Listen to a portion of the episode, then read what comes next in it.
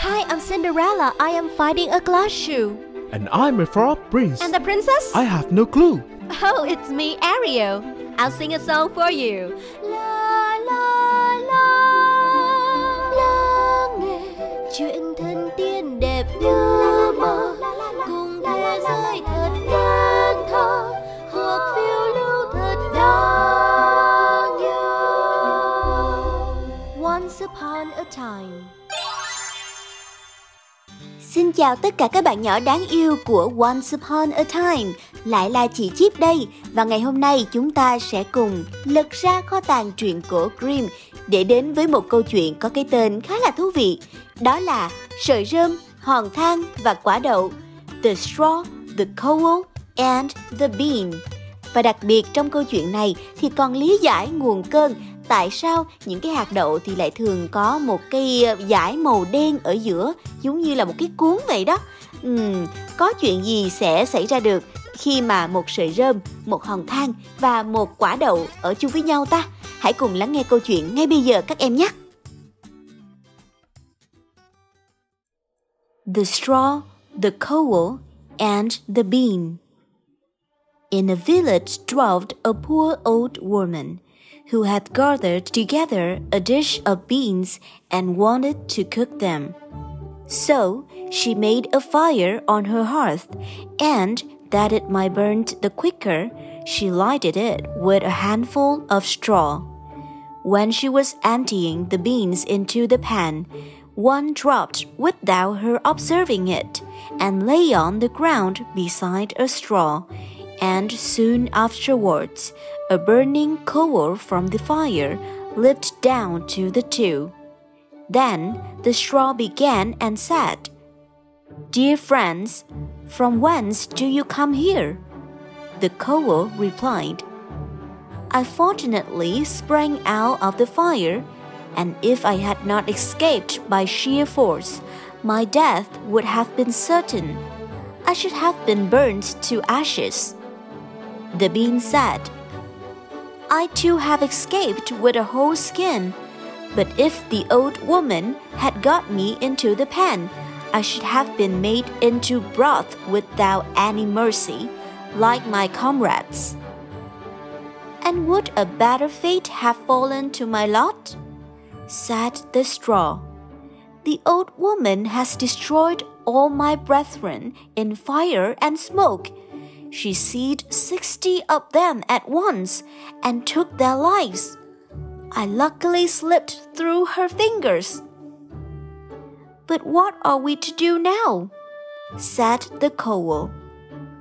I think, answered the bean, that as we have so fortunately escaped death, we should keep together like good companions, and lest a new mischance should overtake us here we should go away together and repair to a foreign country. The proposition pleased the two others, and they set out on their way together. Soon, however, they came to a little brook, and as there was no bridge or foot plank, they did not know how they were to get over it. The straw hit on a good idea and said, I will lay myself straight across, and then you can walk over on me as on a bridge. The straw therefore stretched itself from one bank to the other, and the coal, who was of an impetuous disposition, stripped quite boldly onto the newly built bridge. But when she had reached the middle, and heard the water rushing beneath her, she was, after all, afraid and stood still and ventured no farther. The straw, however, began to burn, broke in two pieces, and fell into the stream. The coal slipped after her, hissed when she got into the water, and breathed her last. The bean, who had prudently stayed behind on the shore, could not but laugh at the event, was unable to stop, and laughed so heartily that she burst. It would have been all over with her, Likewise, if, by good fortune, a tailor who was traveling in search of work had not sat down to rest by the brook, as he had a compassionate heart, he pulled out his needle and thread and sewed her together. The bean thanked him most prettily, but as the tailor used black thread, all beans since then have a black seam. Câu chuyện đến đây là hết rồi.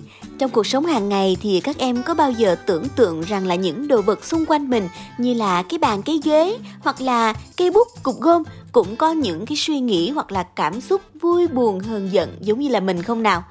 Nếu mà các em đang làm như vậy thì đúng là thế giới xung quanh lúc nào cũng có chuyện xảy ra, lúc nào cũng có thứ gì đó để kể đúng không nào? Và điều đó cũng đã xảy ra tương tự như vậy ở trong câu chuyện Sợi rơm, hòn thang và quả đậu. The straw, the coal and the bean. Hmm, và câu chuyện này thì cũng có một chi tiết rất là thú vị ở cuối nữa, đúng không nè? Đó chính là khi mà quả đậu cười như nắc nẻ và bung hết các hạt đậu ra ngoài thì đã gặp được một anh thợ may rất là tốt bụng giúp khâu lại những cái hạt đậu vào bên trong. Nhưng mà do anh ấy dùng sợi chỉ màu đen nên là những cái cuốn hạt đậu từ đó trở về sau đều có màu đen cả. Và anh ấy đã dùng dụng cụ gì để giúp cho quả đậu có thể ờ, gắn liền lại với nhau được nào?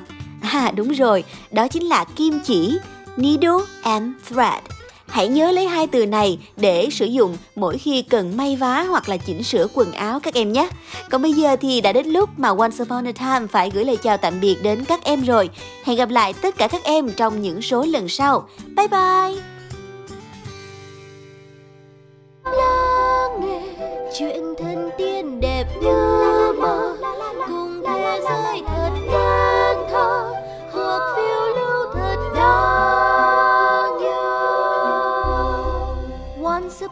time